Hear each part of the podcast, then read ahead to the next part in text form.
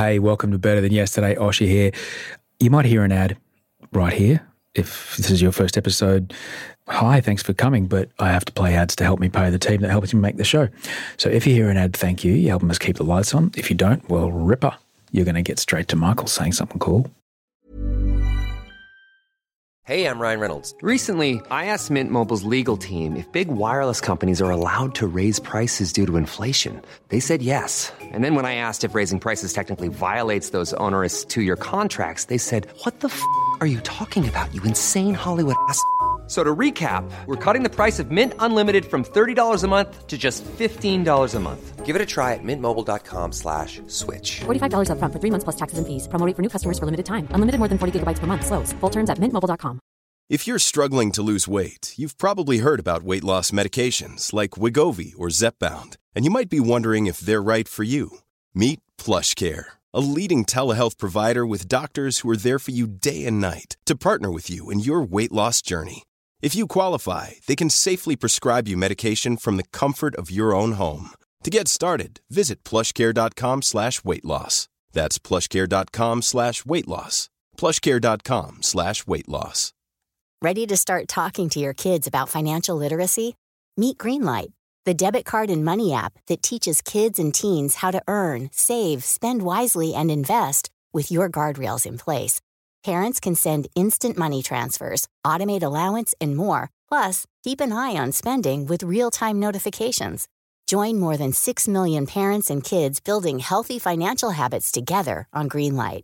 Get your first month free at greenlight.com slash ACAST. That's greenlight.com slash ACAST. Animal agriculture is responsible for 14.5% of global greenhouse gas emissions. 38.5% of the world's habitable landmass is devoted to animal agriculture. Animals are an incredibly inefficient way to produce food. You know, the average cow needs to eat 12 kilograms of plants to produce one kilogram of beef. For a pig, it's eight to one. For a chicken, it's four to one. And so 80% of the crops that we grow around the world aren't eaten by humans, they're eaten by animals, which humans then eat. And we only get 18% of our calories from animals. So it's an incredibly inefficient way to produce food. And so if we switched to just eating those plants directly, we could reforest 38.5% of the world's habitable landmass. And not only would that completely, t- it would eliminate the 14.5% of global greenhouse gas emissions, but we could capture huge amounts of the carbon that we've emitted back in forests and rehabitat all of that land. That is the co founder and CEO of Fable Food Company, Michael Fox. And this is Better Than Yesterday.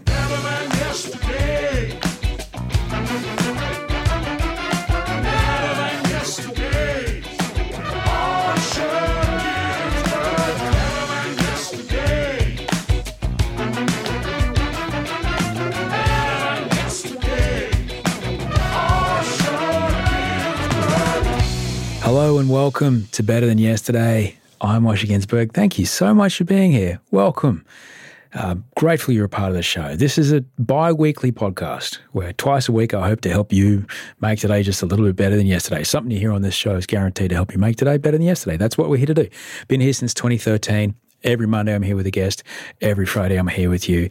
And thanks for coming, basically. If you don't know who I am, I'm a TV guy. I make, I guess, reality TV, big shiny floor TV, and now documentary TV. I also have written a book and I like to ride bikes and motorbikes and I'm into electric cars and yeah, there's a lot about me, but we'll get to that later. Thanks heaps for everyone that sent lovely, lovely messages about the documentary that came out on SBS last week. You can find it in SBS On Demand. Just look for Australia Uncovered. And we're the second documentary in that series, Australia Uncovered. The show is called A Matter of Life and Death. And thank you very much for all the wonderful, wonderful feedback, particularly on email. Send.email at gmail.com and also on Instagram. It's very, very nice to hear from you. So thank you heaps. And please let people who you think might need to see the show, please let them know where they can see it.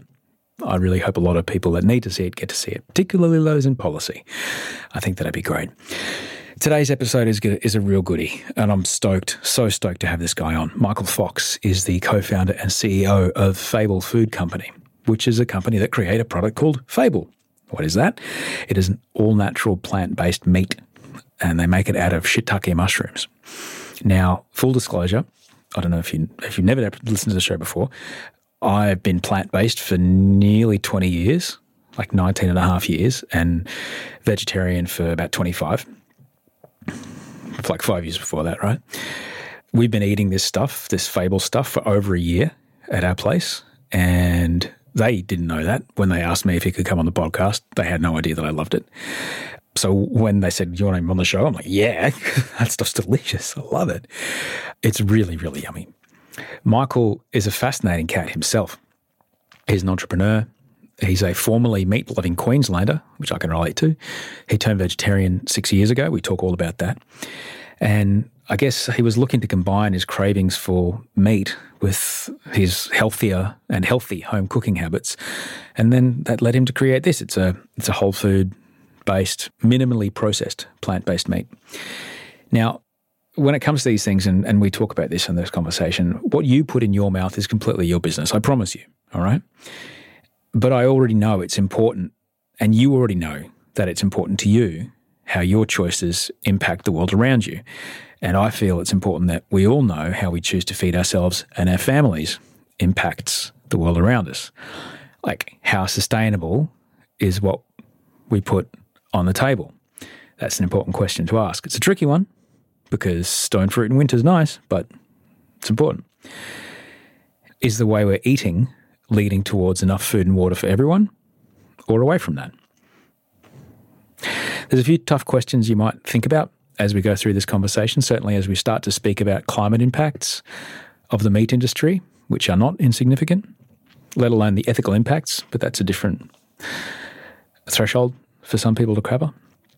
The thing is, you've probably already made a number of choices in your life to minimize your impact. You're probably already aware of your impact and you've probably made a lot of choices already. Like you've probably bought a more fuel efficient vehicle, whether you did it so deliberately or not. The latest car you've driven is the most efficient car you've ever driven.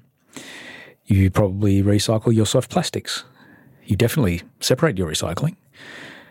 You probably have tried to buy or look out to buy products made from sustainable materials or recycled partially or wholly recycled materials. You've probably already, made a number of really simple choices around the way you consume to minimize your impact. The conversation about food, though, it's a very personal one, and Michael and I talk a lot about that, about the emotion involved. And this chat will probably give you something to think about. There's plenty of resources at the other side of the, the other end of this chat. If you if you had to think about things, and you there's plenty there's plenty of resources. Don't worry, you won't be alone. But you can find out what they're all about at uh, fablefood.co. That's F A B L E F O O D.co. And I really hope you enjoy this conversation because he's a cracking guy. This is Michael Fox. Welcome to Sydney lockdown. Where in the world are you? Uh, Sunshine Coast for me. Oh man, we've been uh, we've been pretty fortunate up here. Yeah. Which part of the sunny coast you at? My wife and I bought a 41 acre property in um, Palmwoods, Fuck just yeah. uh, kind of half an hour in from Mooloolaba. yes. Yeah. Yes, you did, and I'm very happy to. I'm very happy to hear that. I've spent a bit of time in that area. Oh, have you?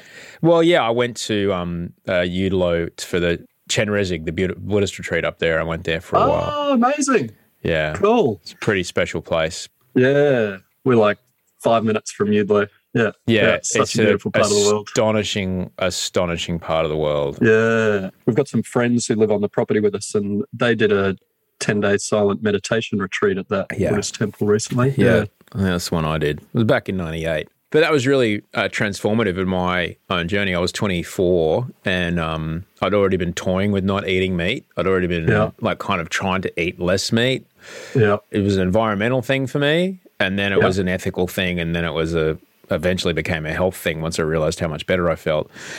But I just, you know, I didn't know how to prepare, didn't know how to make the food. And then I went to Chenrezig, which is down the road from you, and ate proper Buddhist chef cruelty free food Amazing. for like a week and a bit or something. And I was like, this is incredible. I feel nourished. I feel full. I feel incredible. I feel great.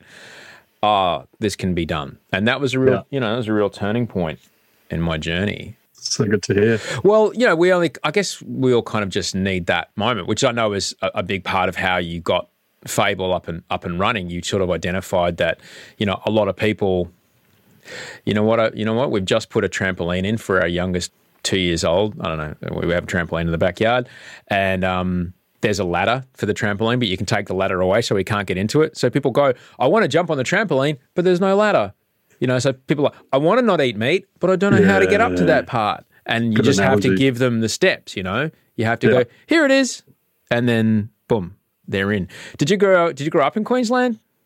Yeah, um, actually, my dad was a mining engineer, so kind of grew up in mining towns, but mostly Queensland, a uh, bit in the Northern Territory, bit in regional New South Wales, and then from when I was 15, we moved to Brisbane. So I kind of finished high school, university, started working in Brisbane. Yeah, so Queensland's home. What mining towns like? I'm guessing like you're watching Mount Isa and up, up there and in, inland from Mackay and stuff. Yeah, well, I was, I was born in Broken Hill uh, in New South Wales, and where yeah, kind of BHP gets its uh, gets its name from. Uh, then yeah, Moranbah up near Mackay uh, in North Queensland. Um, probably the most exciting place was um, Groote Eylandt, this little island in the Gulf of Carpentaria up in the Northern Territory. That was spectacular. It's like 1,500 kind of people of European descent, 1,500 Aboriginal people living on the island. What was I? I was like eight, nine, ten years old. That's sort of three and a half years we lived there, that age. And it was just the best, like, you know, going out on with my mates out on on our bikes out into the bush and climbing trees and you know you didn't have to worry you had to worry about crocodiles. You wouldn't want to go swim in any creeks. But other than crocodiles you were kind of free to roam around and yeah no no sort of dangers or anything. It was it was awesome. Just loved it. And i think my love of yeah kind of the bush and nature probably stemmed from that those few years. Yeah we are all very much rooted. There, there is no love greater than the love of food, is the famous quote. We're all rooted very much in trying to reconnect with times around the table with people we cared about through meals that, oh, this reminds me of something my grandma made, or this reminds me of something my dad used to make. What kind of cuisine was going on for the first, the formative parts of your life? Very much the traditional kind of Queensland steak for dinner two or three times a week, uh, beef mince for dinner pretty much every night. When we were being healthy, we were having chicken, and that was maybe once or twice a week.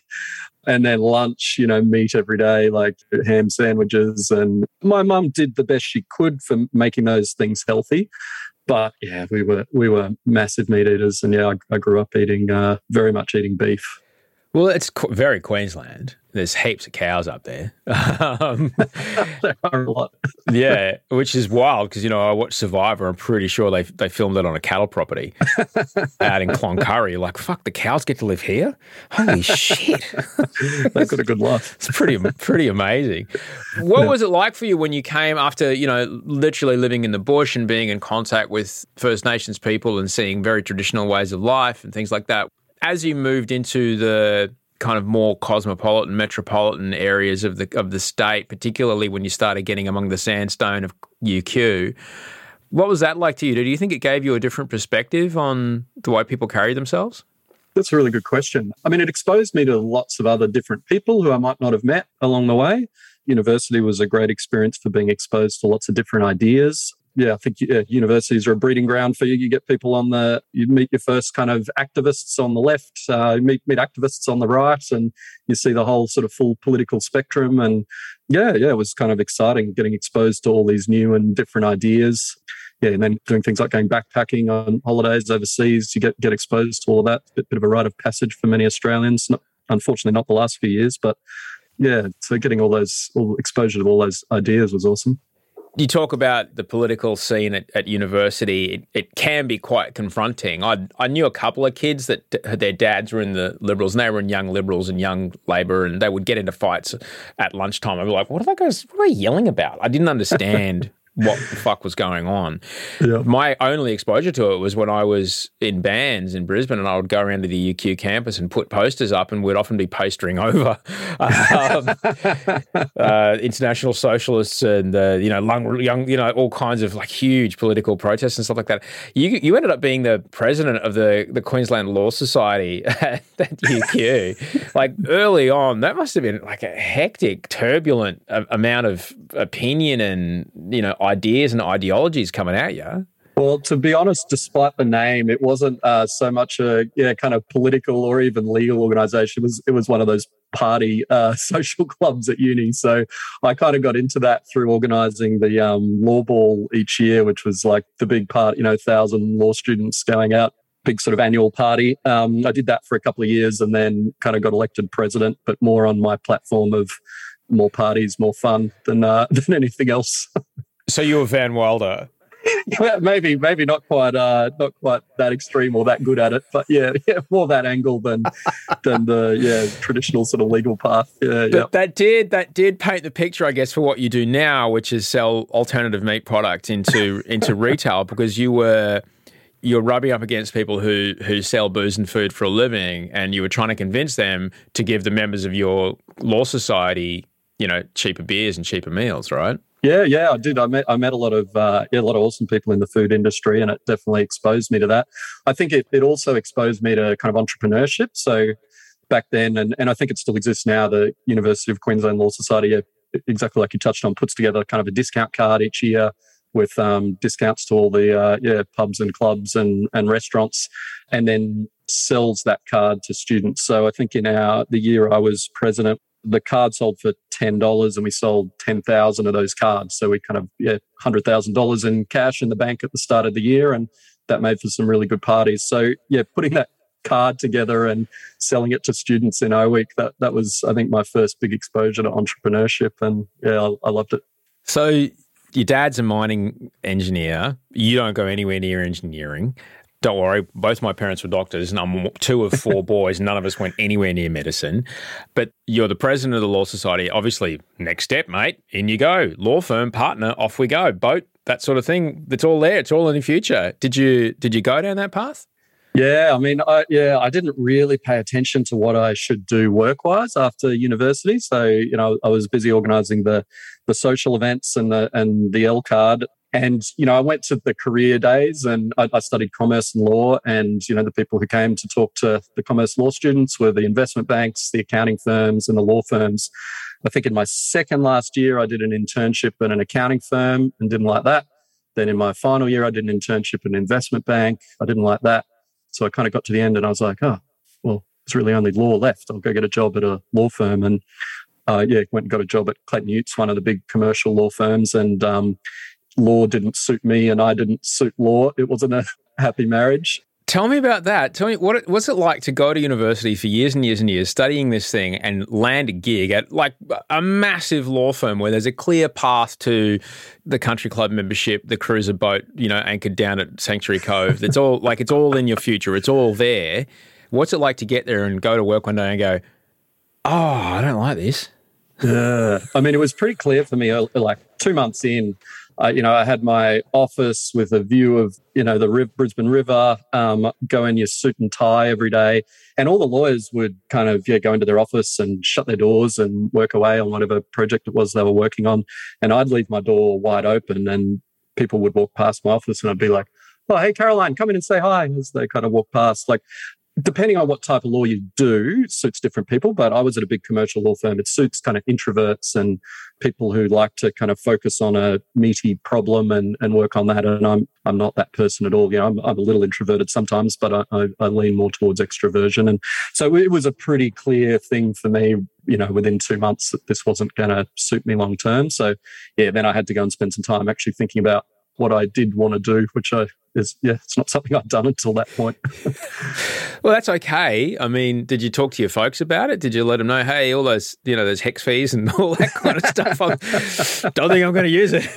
Yeah, well, I think they were probably a little clever about it all. Like a commerce law degree is applicable in lots of different places, so it was good that I, you know, I think if you'd gone and done dentistry and didn't like being a dentist, that you're kind of a little bit boxed in there, but with something like commerce law, it's pretty broad. So yeah, they, they were fine with me, yeah, going out and exploring what it was I wanted to do. And dad was a mining engineer and had worked his way up into kind of management roles. So I then started to pay a bit of attention to what he was doing and yeah, thought, okay, well, maybe the, this kind of business management type path um, might be something that would interest me. Where did you go? So I then went and did a graduate program at uh, Super Retail Group. So they own Supercheap Auto, huh. BCF. Uh, so into retail, and I loved it. So you come out of law and then now you're in retail, you're customer facing. What was it about that that ticked your clock? I love that there was so many different interesting aspects of that business, like starting with the customer, like your consumer research to understand what it is that the customer wants to buy. Then, okay, well, what products are going to fulfill those needs? How do we put a range together in a store um, that you know has a story and a reason for the customer to come into the store? How do you market those products to customers? And then how do you source those products? So a lot of those products, you know, come out of China. So sourcing in Asia and, and the whole sort of international element to it. Supply chain, how do you get all that logistics um, being efficient? Right. Um, so yeah, I, I, really fell in love with retail and, and particularly the sort of consumer psychology and understanding the customer. I, I, all of that stuff was really interesting. From there, you went to Google. So you're combining this law background that you've got with this retail uh, knowledge now, and and now you're into the tech space where as far as the customer is concerned, we're still on black and white TV. And when you're in at Google and you're reading the internal documents, you're like, here's what's coming. Like, you know, you, you can see 5G 12 years ago. what did that open your eyes to when you worked at Google? Yeah, I mean, that, that really exposed me, I guess, to the, the kind of tech startup space and yeah, technology more broadly and just being able to see these big trends that were coming in and sort of get a bit of a sense for looking, trying to look into the future. I mean, so much of what Google was doing back then and, and I'm sure still is now was, yeah, trying to predict, you know, what does the world look like in 5, 10, 20 years? And how do we build the technology products that help people to get access to the right information in that world? So yeah, it really exposed me to all of that, which I fell in love with. So how did you get from uh, there was a there was a shoe company in the middle there, which was building custom shoes for people. You raised a humongous amount of money for that. Yeah. You had 200 employees. You were in America. It was valued at tens of millions of dollars. And you're still young, man. You're not even 40 right now. So this is you were not even 30 at the time. What's it like when something you've built so big doesn't work? Yeah, it was tough, yeah. We had done well in this niche of women who were very passionate about designing their own shoes. You know, we tried to cross the chasm into the mainstream sort of fashion market and, and allowing the mainstream fashion consumer to design their own shoes. And yeah, the value proposition that we built just didn't resonate. And yeah, I mean, it was it was tough. Like you said, we'd, we'd raised a lot of money from investors, some really good investors who we valued those relationships and you know, we ended up having to ultimately ended up having to close the business down and sell the assets so we weren't able to return the capital to those investors. We had 200 employees yeah laying off 200 employees. It was like taking ripping a band-aid off slowly. You know it was kind of like probably six nine months that we had to kind of lay people off because we were trying to sort of pivot the business and adjust our cost structure and see if we could make it work. As you touched on, we moved our headquarters to Los Angeles. So we had sort of 25 Australians with us in LA who'd, who'd moved to the other side of the world with the business. They were all close friends and having to lay them off. Yeah, it was a not a pleasant experience, not something I would wish for anyone to have to go through. No. What did you take away from it? What did you learn from that? One of the big things I think was yeah, kind of resilience, like how to working through a situation like that. And th- there are probably a few things that helped me through that. My first child, my son, was born kind of in the middle of all of that, closing the business down, and he, he was healthy and great. So, you know, I spent a lot of time in that period reflecting on, okay, you know, this sucks going to work every day at the moment and doing all these things, but you know, my wife's healthy, my son's healthy. You know, that's kind of orders of magnitude more important in life I'm laying people off. I'm not, it's not like I'm, these people are dying and we're all doing our best to, you know, help them find other jobs and get their visas sorted out and all of those things. So I tried to reflect on the, the positive things and yeah, look to the positives in life through all of that. And it, it was tough, but the reality is was, yeah, yeah, there's much worse things that people have to go through than, than what I did through that not all of us are going to be able to have to have a conversation where we need to call up an investor who's given us a couple of million dollars and say, mate, Can't give you the money back. Not all of us are going to have to lay off one person, let alone 200. What words of advice would you have to tell us about having uncomfortable conversations like that? Yeah, good good question. I guess being honest and transparent kind of the whole way through helped a lot. So uh, you know, we shared, okay, here's our strategy. We're going to move from this niche into this mainstream part of the fashion market. Here's all the consumer research that we've done and why we think that's going to work. Um, so the investors were on board with that, and they they'd invested based on that strategy. Um, and then we were, you know, showed them, hey, look, here's the data and why it's not working. Here's where we're pivoting and trying to adjust the business and take a different approach. And they're on board with all of that. So we were, we were very open and honest and transparent with them all the way through.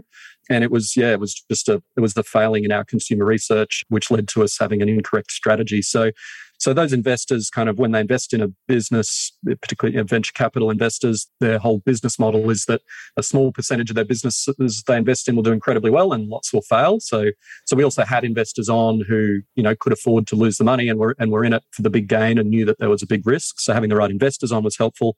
Um, and then yeah, actually calling them up and having that conversation actually you had Mike Cannon-Brookes on, and he was one of our investors in Shoes of Prey, an investor in Fable as well. And I had literally had one of that that exact conversation I remember having with him, calling him up and letting him know, hey, that the strategy hasn't worked and we're going to sell the assets, but we're not going to be able to return your capital. And his first the first words out of his mouth were, you know, how are you? How are the team? Which was I found just extraordinary. And I think also it was ha- the fact we had really good people on board as investors also you know made those conversations easier people who were empathetic to the situation and thought like that was just super helpful talking with Mike, I mean, crikey, you'd be grateful to have Mike as an investor because I don't think they all sound like that. when they remember those millions of bucks you wanted, they're, they're gone. and to be fair, not all the conversations were as easy as the one with no, him, but, uh, no. But, but, they were no, literally no one who was kind of angry about it. They all yeah. were on the journey. They all got it. So uh, we were living in Los Angeles around about the same time, and I'd I'd been plant based since, like I said, like since the late nineties, and um, I remember moving to Los Angeles going, oh my God, there's a whole aisle of tofu. Like I could not believe the availability of of meat alternatives. How how did the journey away from meat start for you? Where did the first kind of seeds drop? Where did you get incepted? Where did Leo DiCaprio jump into your dreams and tell you? yeah, I think it probably happened uh, about 15 years ago, and I don't even remember the specifics. Just I just remember reading some articles, reading some books, and just different things that just made me start to question our kind of food system. And you know, the average Australian eats 122 kilograms of land animals every year. I, I ate a lot more than that. Uh, I was a big meat eater. Um, and so I'd started to read some of those things and it had just made me start to question it. So I, I was reducing my meat consumption. I probably hadn't had the full conscious thought that I should go fully vegetarian and then vegan. But so it's probably 10 years from having the first kind of initial vague, semi conscious thoughts of reducing my meat consumption. And then I started to, I caught up with some friends who'd gone vegetarian and vegan and had some conversations with them. And then I read yeah, read a couple of books by Peter Singer, Animal Liberation, and then read another book, uh, Eating Animals by Jonathan Safran Foer. And yeah, basically, as soon as I put that, I remember putting down the book Eating Animals, and um, yeah, just uh, that that tipped me over to be vegetarian. And that was six years ago now. It is profound once you have that. Oh, all right, okay. Well, I don't want to do that anymore. But then you're like, well, what do I do now? Do I just eat salad? Like, what happens? Then comes the rebuilding your shopping list and rebuilding your fridge. What was that? What was that like for you? Yeah, well, like, like you said, it was fortunate that I was living in LA at the, you know, this was six years ago. I think it's Australia's even now ahead of where LA was at the time. But yeah, a lot of vegan restaurants in LA, and yeah, like you say, the, the, supermarkets, particularly in sort of around Venice Beach and Santa Monica, where we're living, there's yeah, lots of plant based products. So, I mean, it was still a tough journey. You know, like I had my my minced beef minced tacos that I you know cooked every second week, my spaghetti bolognese, and you know all of those dishes that I love to make. So I had to go and find alternatives. But the great thing was there were really good plant based alternatives for those foods, which made the transition easier. You know, some textured soy protein based mince in the supermarkets and that I could literally just swap out the recipes. And then, so that got me over the initial hump. And then I got, as I'm sure you have too, got more creative with what I was cooking and started to use things like tofu and chickpeas and mushrooms and actually ended up with a whole completely different repertoire of dishes that I cook at home, and yeah. um, it's been great. Once you have that transitional phase, I remember like initially getting things like fake bacon and stuff like that, and then after a while, I'm like, eh, that's not really into it. but I understood straight away. It's like, oh, people need this; they need this thing. Is that what you saw when you started thinking about look there's an opportunity here. People are moving. I'm using my google brain to think of trends in the next 10 20 years. Like people need that ladder to get from here where they eat meat all the time to where i am now well i'll just cook with nothing but chickpeas and chickpeas have as much protein as a steak and it's low carbohydrates. They're fantastic. That men's health cover i did was all chickpeas. To get from here to there that they need that stepping stone don't they yeah, exactly. And I think for me, it was two things. It was one, providing that stepping stone, which I experienced myself in, in going vegetarian and then vegan. And then secondly, you know, I'm a pretty healthy eater. Like I shop at the local farmers markets up on the Sunshine Coast and yeah, do a lot of my own cooking. My ISO sourdough is down pat, brew some kombucha at home. Um, and I eat a pretty minimally processed whole food based diet. So so I wanted to do two things. So one, provide a transition food for people, and then two, develop a product that kind of aligned with that whole food diet. So something that was based on kind of minimally processed whole food ingredients and was actually really healthy for you. Obviously, you're still kind of probably a bit rattled from the last business deconstructing yeah. itself in slow motion.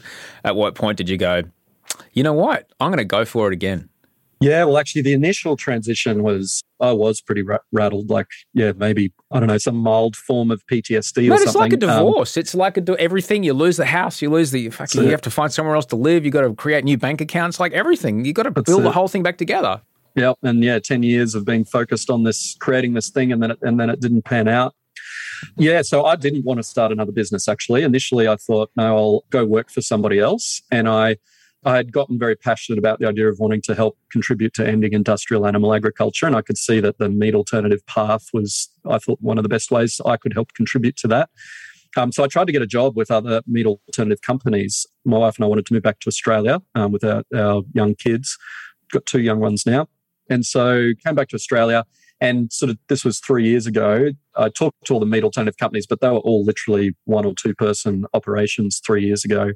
And, uh, you know, maybe if I'd been a food scientist, uh, there might have been jobs, but no one had a role for a washed up entrepreneur. So I, I then did some interviews with companies like Facebook and talked to Google and places like that. And I was in this really tough spot. Like the idea of starting a business again made me feel physically ill and then the idea of going and working at a in, in a space that I just wasn't passionate about this time around also made me feel physically ill and literally physically ill. So I managed to convince myself, okay, have a go at starting a meat alternative business.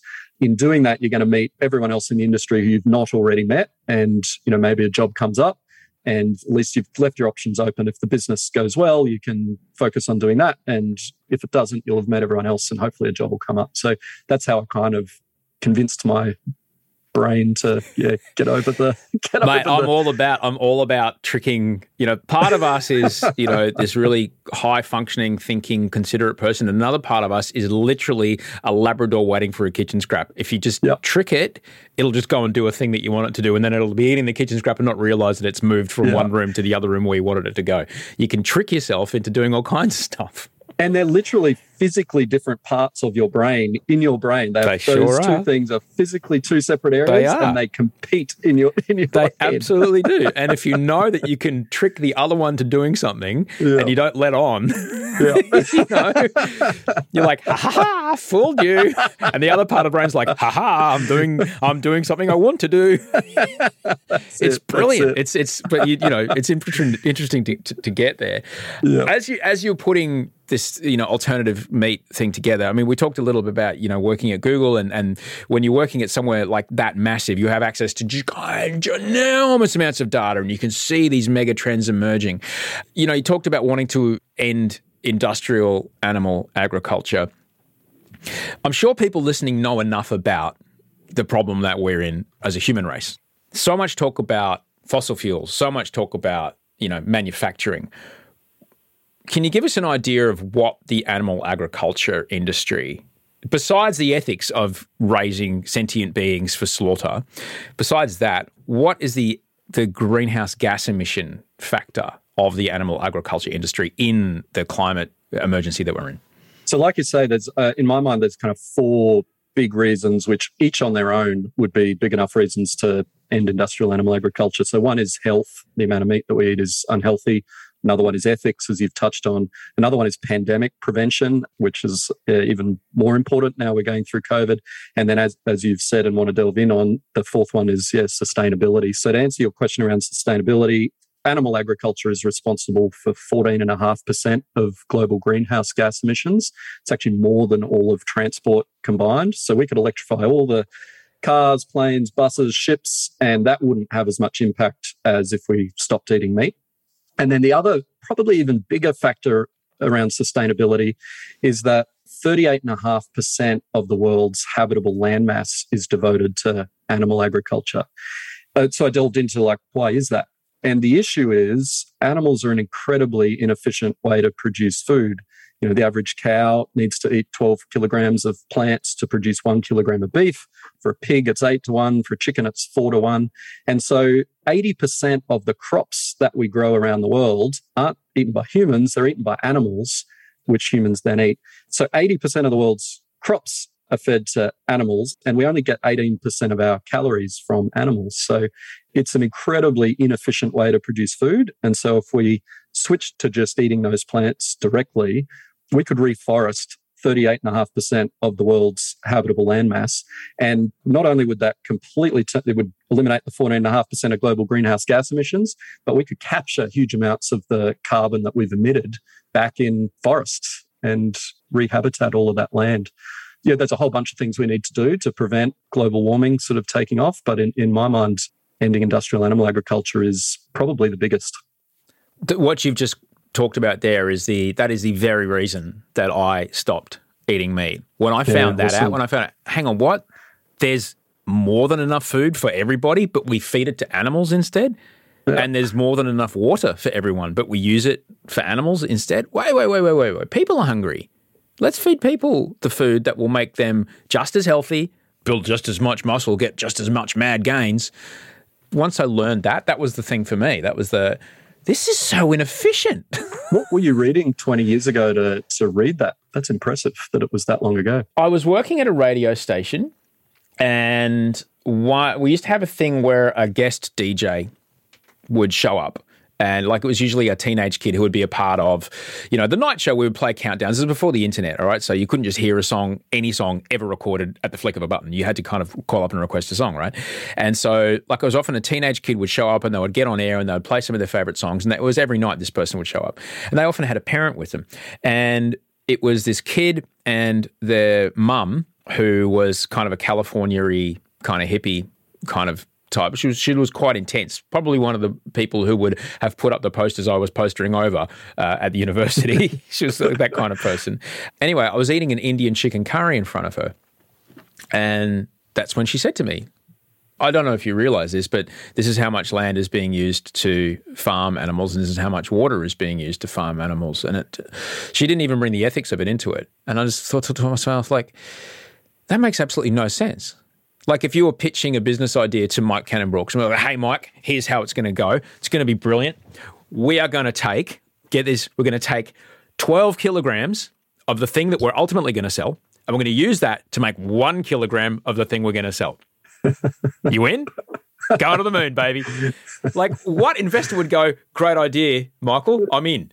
Like, yeah. fucking nobody. It's so yeah. extraordinarily inefficient. But we have this you know, it's like we have we are tied to the the oomph that our car gives us when we hit the gas, which is why we're afraid of electric cars. You've never driven a Tesla Model S on ludicrous speed; it'll scare the shit out of you. so similarly, we're also tied. My grandmother's svíčková, the the incredible Czech dish she used to make out, of, you know, which reminded me of of a warm winter's night, huddled and and you know surrounded by family. We have this emotional connection to this food. How are you able to with your product design, how are you able to get into that little niche there and try to tick those boxes for people without it being meat? Yeah, so uh, my co-founder in the business, Jim Fuller, is um, he grew up in Texas, eating all those kind of delicious slow cooked meats, pulled pork, braised beef, beef brisket, um, and then he'd worked as a fine dining chef for twelve years, and then worked has worked as a mushroom scientist for the last 10 years. He went vegan for a year about four years ago. And during that year that he was vegan, he went back to Texas. He, lives in Australia now. He went back to Texas and he just like he experienced that whole emotional like thing around you know he was going to barbecues and they were cooking all these meats and they were the meats that he'd grown up with. And he had this like emotional crisis while he was over there. And so he came back to australia and he's like i know that i shouldn't be eating meat but how do i solve this for myself? And so because he was a fine dining chef and a mushroom scientist he's like well why don't I take mushrooms and try to recreate these things and give my try and give myself that emotional experience from mushrooms? And so so he started doing that and just making these products for you know, mushroom based meat alternatives for himself to fill that emotional void uh, that he was missing. And yeah, from his perspective, that's how how he got into Fable and what we're doing. My wife Audrey she makes the most extraordinary things with it. Um, she makes briskets, she makes slow baked stuff, she makes stuff in the pressure cooker. We, it's such a, a variable thing. Like I, I, I bought this stuff well before I even knew you were coming on the podcast. And when someone said, Hey, do you want to talk to Michael? I'm like, Yeah, I want to talk to that guy. I eat that stuff every week. How important was it to you to get that mouth feel right, to get that chewiness right, to get the. I mean, the only thing, the only time I don't like Fable is when I'm digging bits of it out of my teeth with dental floss. but that's got to yeah. be part of the product design, right? Right, right. That's part of the experience of, of eating those types of meat. Yeah, I mean, for for Jim, it was yeah genuinely an emotional thing. He he needed to fill that void, so he was producing the products to fill that emotional void. You know, I came at it from the the business perspective and the consumer research perspective, and as as you've touched on, how do we create a product that helps people that is you know the ladder up to the trampoline that helps people transition over to plant based foods and to do that, we need to get you know reasonably close to replicating the taste and texture of meat and then how can we do that with mushrooms and and all natural ingredients? Tell me about the you, you talked about you know obviously animal agriculture is not the only kind of agriculture we have. There is monocropping agriculture which is uh, really efficient. It's got us as humans to this incredibly reliable food source where calories are no longer scarce. We can do all kinds of things. And we've managed to catapult ourselves forward with this but there's some methods of food agriculture that are incredibly damaging as well. Obviously, you need a lot of mushrooms, a lot of shiitake mushrooms. Tell me about that factor. Did you have to look into that and ways that you could tick all your boxes as well as be guaranteed of a decent supply of these um, sometimes tricky to grow organisms? Yeah, so regenerative agriculture and um, biodynamic agriculture is an area that I, am very passionate about and really interests me. My wife and I bought a 41 acre property recently on the Sunshine Coast, and some friends live on here with us who previously ran a regenerative farm. Um, so we're we've got some veggie garden beds in. We're planting fruit trees, and we're actually kind of doing a lot of that stuff sort of personally on our property. Actually, we've got a lot of edible mushrooms that just grow naturally in the wild on the property too, which is awesome. So um, yeah, I'm personally very passionate about that. Be space. careful of some of the mushrooms in that part of the world. the guy that told me about Chenrezig said he ate one on a bushwalk and let's just say his his gompa was pretty interesting that day. it helps to have a mycologist as a uh, business partner. Take a photo and go, "Hey Jim, should I eat this?" Nope, don't eat uh, that unless you've got really like the Grateful Dead. Don't eat that. Exactly. Jim gets a lot of weird photos of mushrooms sent to him with a lot of questions. Poor Jim. But on the on the industrial, like you're obviously trying to source shiitake mushrooms at an industrial scale. How do you? So that's it. Yeah, yeah, exactly. So I'm personally very passionate about regenerative agriculture, but meat is a two trillion US dollar industry. It's two percent of global GDP. It's it's massive. And for us to make a dent on that and have a big impact, we couldn't use the mushrooms that grow on our property because if we're out foraging for those, and actually your, your producer Rachel came out uh, foraging with us earlier this year when we ran some foraging tours in in the Southern Highlands. And yeah, but those mushrooms we can't. Obviously, we're not going to be able to put a dent in animal agriculture using mushrooms we pick in the forest. So we, when we were developing the products, we were looking at okay, what are the mushrooms that are you know grown at scale? And so there's there's really two main ones. There's shiitake mushrooms, which are the most commonly grown mushrooms and commonly eaten mushrooms in Asia, um, and they've been grown for about 3,000 years in, in Asia agriculturally. And then there's agaricus mushrooms, which are more popular in European countries. And those are kind of the white button mushrooms we buy in Coles and Woolies. And those mushrooms started to be cultivated in France about 1500 years ago. Um, so these two species of mushrooms, shiitake and agaricus, have got a long history of use. They're incredibly healthy, shiitake mushrooms have been used in traditional Chinese medicine for thousands of years, and there are reasonably big quantities of these mushrooms grown around the world. So we narrowed in and focused our development on those two species of mushrooms. And our pulled meaty mushrooms, which is the one that you've been eating, uses uh, shiitake mushrooms. Um, they're a slower growing mushroom. Um, they grow on wooden wooden logs that are actually made from kind of sawdust byproducts from the timber industry. So those get compressed into logs and then inoculated with the shiitake mushroom spores and mycelium, and then and then they grow the mushrooms indoors on those logs. So they're they're very they're also a very efficient way of producing food. And then the sawdust logs, after they've grown four or five flushes of the mushrooms, it's a great way of composting the sawdust. And then that, that's kind of really good soil, um, really good compost that can then go onto farms. So, yeah, the mushrooms don't use much water, they don't use much space to grow. They're grown indoors. They're composting the um, the sawdust and the soil. And yeah, that's what we use predominantly for our products. And then our meaty mushroom burger, which we just launched into Grill'd. And that's our second product that uses shiitake and uses some agaricus mushroom as well. Is that gluten free? Because that's where I get my Beyond Burgers every week. it is, yeah, yep, yep. Oh, I'm uh, so going to order one. It's gluten free. oh, uh, because I, I, always I, I have a weights out the back, and I always do extra heavy squats, and I do extra reps on Fridays because Friday's burger night, and I always I make sure I earn that burger. So I can't wait. I can't wait for Friday. That's going to awesome. be amazing. So now you've so you've you've stumbled upon this thing. Like, if there's one thing I've learned in the last year and a half or so about talking to people about global warming and climate change, this terrifying apocalyptic chain reaction that we are already in, the, in, it's pretty scary if you start talking about how frightening it all is.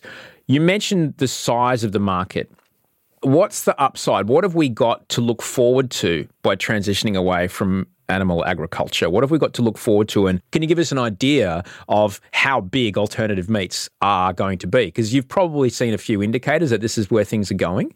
Can you paint us a picture of the next 10, 20 years of alternative meats?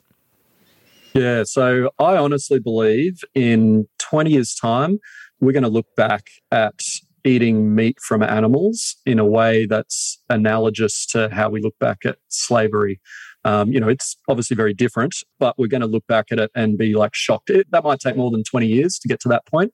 But I think our grandchildren, at least, are going to look back at the way that we meat and just be shocked and horrified by it. And the reason that that change is going to happen is it certainly helps that there's vegans, vegetarians, and flexitarians, the people who want to reduce their meat consumption. And it's those flexitarians that we're targeting now. So people who listen to your podcast and have understand the reasons why they should reduce their meat consumption. And so, you know, when they go to Grill'd, they pick a plant-based burger instead of a, a meat burger, or, or they're cutting back on their meat consumption. But the real way to change the market is simply to beat meat from animals on taste and price.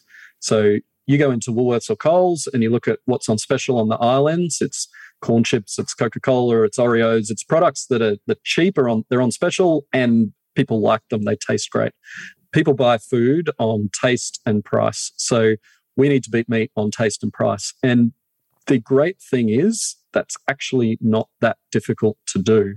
If we start with price, as we've touched on, meat from animals is incredibly inefficient way to produce food and so it's an incredibly expensive way to produce food so that's why you know meat is more expensive than a can of chickpeas or or other products in the supermarket because it's so inefficient to produce so our products you know we don't have we're still 2 years in so we don't have the scale that the meat industry has but we sell our products already at the same price as the equivalent animal meats. So Coles has a 250 gram pack of pulled pork and pulled beef um, that they sell for $7.50. Our product in Coles is a 250 gram pack of meaty pulled mushrooms that sells for $7.50. Uh, a one kilo pack, the distributors sell that for the same price as the cooked meat products. So even though we're not at scale yet, we're already matching the price of the animal meats that we're competing with. Actually, with Grill'd, we sell our burger patties to Grill'd for the same price that they buy their wagyu beef burger patties, um, their premium burger patties. And, and, Grill'd have actually done a great thing and put the price of our burgers are actually even a little bit cheaper than their wagyu beef burgers because they want to also, you know, they, they're good. They also want to encourage people to move to being plant-based diets. So, so we're going to win on price. Give us another two, three years with some more scale. We're going to be 20, 30% cheaper than meat. So then if you're buying meat, you're actually having to think about, oh, do I want to pay more for this animal meat product than I would for the Fable product. So we're going to win on price very quickly. And then, so the other thing is taste and texture.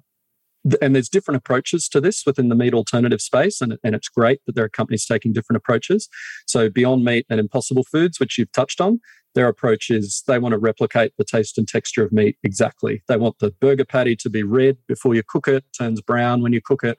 They want it to bleed like a meat patty. They want to just replicate it exactly. And that's a that's a really great approach and that that works for some segments of the market. Our approach is we just want to make delicious meaty food from mushrooms. So we're not necessarily trying to replicate meat exactly. We want you to have that same emotional experience that you have when you're eating a meat product. But we celebrate the fact our product's made from mushrooms. We use all whole food natural ingredients, and we we just want to make delicious meaty food from mushrooms. And yeah, celebrate that that's what it is. For people that lift weights and stuff, how does it compare nutritionally? Yeah, so this is a really this is a really interesting question. So uh, obviously, if you if you're doing a lot of lifting of weights, then you need a fair amount of protein in your diet. Ninety seven percent of Australians get enough protein in their diet. Less than ten percent of Australians get enough fiber in their diet. Literally, less than ten percent of Australians eat enough fiber. So when, when we think about health, we often think about protein as being the thing that we're deficient in, but it's not. Most of us are deficient in fiber. And the issue is animal meat has no fiber in it, like literally no fiber. And because we're eating, each Australian's eating 122 kilograms of uh, land animals every year, we're not getting enough fiber. If you eat a plant based diet, your risk of getting bowel cancer is almost zero. Um, and it's the third biggest killer in Australia. You know, heart disease uh, uh, is strong correlations between red meat and heart disease. That's the biggest killer in Australia. So eating more fiber in your diet is one of the biggest changes we could make on a societal level to improve our health. Mushrooms are incredibly high in fiber. They're a really good source of fiber, and so are basically all plant-based all plant-based foods. And mushrooms have been used in traditional Chinese medicine for thousands of years. A whole bunch of Western science has caught up with all of that too. They're, they're great sources of vitamin D, great sources of B vitamins, which you can sometimes not get enough of in a plant based diet. So, yeah, mushrooms are great just a quick moment away from Michael Fox to let you know about an episode that was actually just a few weeks back, and it's with one of Fable's investors, Mike Cannon-Brookes. Yet not only did they Atlassian create, you know, incredibly powerful business tools and you know, the hundred and something billion dollar company. They're, and not only is Mike interested in building huge solar farms, he's also interested in um, meat alternatives because that's a big part of the climate solution. And there's a, a great chat on this podcast, episode 397. And uh, that conversation tackles, I guess, a, a, broader look at how we as a country stand to be absolute winners if we play climate adaptation and climate action the right way. Here's just a little taste. Industries rise and fall. We're well adapted to it as a society, and we should manage that rise and manage that fall. But as the fossil fuel industry peters away, the challenge that economies and countries have is they don't have something to replace it. We are so lucky that we have an amazing opportunity to replace it with something even bigger if we could just kind of grab it and figure out the, the levers to actually get people to understand it. We have incredible renewable resources uh, sun, wind. Well, we have a lot of wind due to the Indian Ocean. We're in a very lucky place on the planet, kind of the way the planetary winds work. We have a lot of sun that falls on our country that's very consistent. And we have a lot of space with nothing in it. That's largely what you need for solar panels, right? I would point out my day job at Atlassian, I'm a manufacturer and an exporter. We, we, manufacture stuff and we export it, just like Australian industries classically always have. The total value of that boggles the mind at the size and impact it could have on the Australian economy. Man, we just got to go do it. All right, that's episode 397 with Mike Cannon-Brookes. You can find it in this podcast feed. Just scroll on back and find it there. You might hear an ad here. If you do, thank you. If not, we'll get right back to our chat with Michael.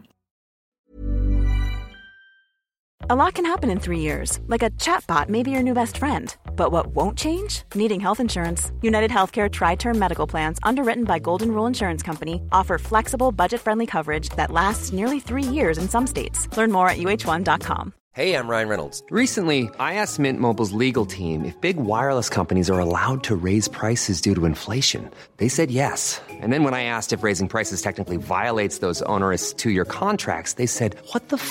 are you talking about, you insane Hollywood ass? So to recap, we're cutting the price of Mint Unlimited from $30 a month to just $15 a month. Give it a try at mintmobile.com slash switch. $45 up front for three months plus taxes and fees. Promo for new customers for limited time. Unlimited more than 40 gigabytes per month. Slows. Full terms at mintmobile.com.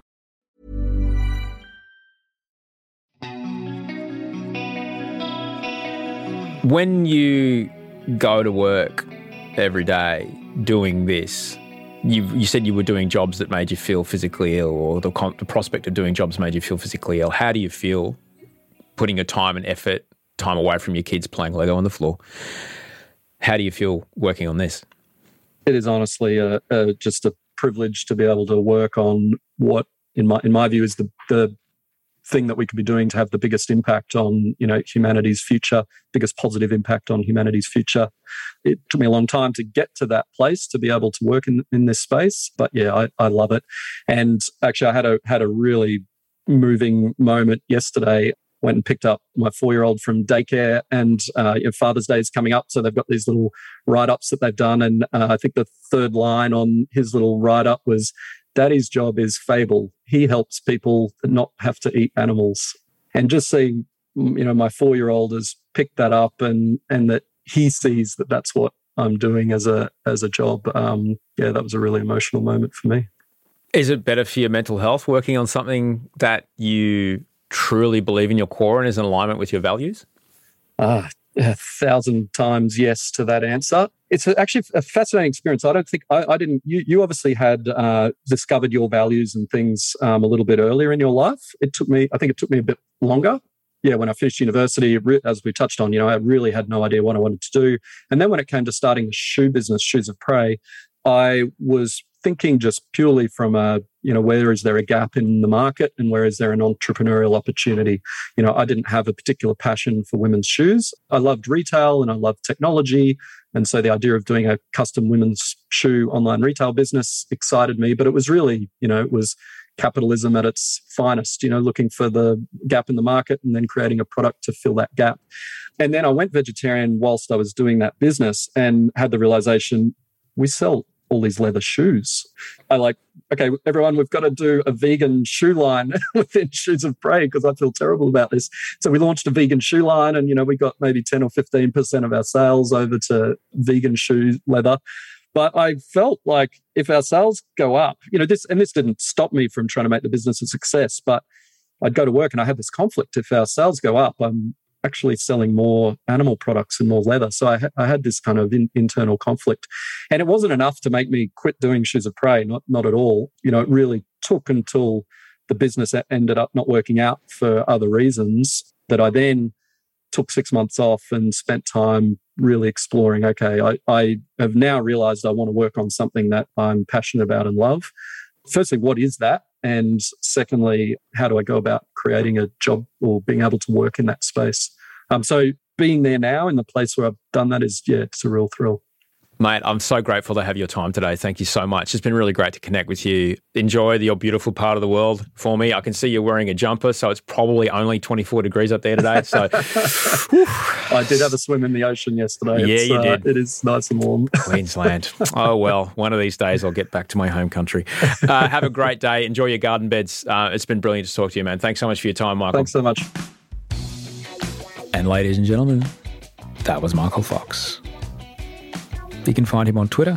He's MM Michael Fox. So like triple M and then Eichel Fox. or one word. And you can have a look at what they're making at fablefood.co. He's a great bloke. And uh, I think there's a lot of a lot of growth ahead of them. Pun intended. I'm very excited for them. Thanks heaps for listening. I really appreciate it. There's uh, hundreds of other episodes to go and check out. If this is your first time, thanks for being a part of it. If you want to get into a few episodes but you don't know where to start as far as interviews go, just check out some Friday episodes for a while, and that might get you in the swing of things before you get into some of the interview episodes. You can still catch the documentary on SBS On Demand. Just go to sbs.com.au and look up Australia Uncovered, where the second episode is called A Matter of Life and Death. Thanks so much for being a part of the show. Thanks, Michael, for being here. Uh, I'll see you on Friday. And um, a massive, massive thank you to everyone that helped me make this show, which includes um, Andy Marr, my audio producer, Rachel Barrett, my executive producer, and Bree Steele on research. I'm going to go upstairs and have a nap. That's right, I am. it's my weekly nap. I'm very excited about it. Until we speak next time, sleep well and dream of beautiful things.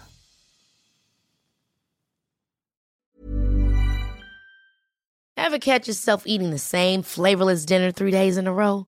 Dreaming of something better? Well, HelloFresh is your guilt-free dream come true, baby. It's me, Keke Palmer. Let's wake up those taste buds with hot, juicy pecan-crusted chicken or garlic butter shrimp scampi. Mm. Hello Fresh. Stop dreaming of all the delicious possibilities and dig in at HelloFresh.com. Let's get this dinner party started.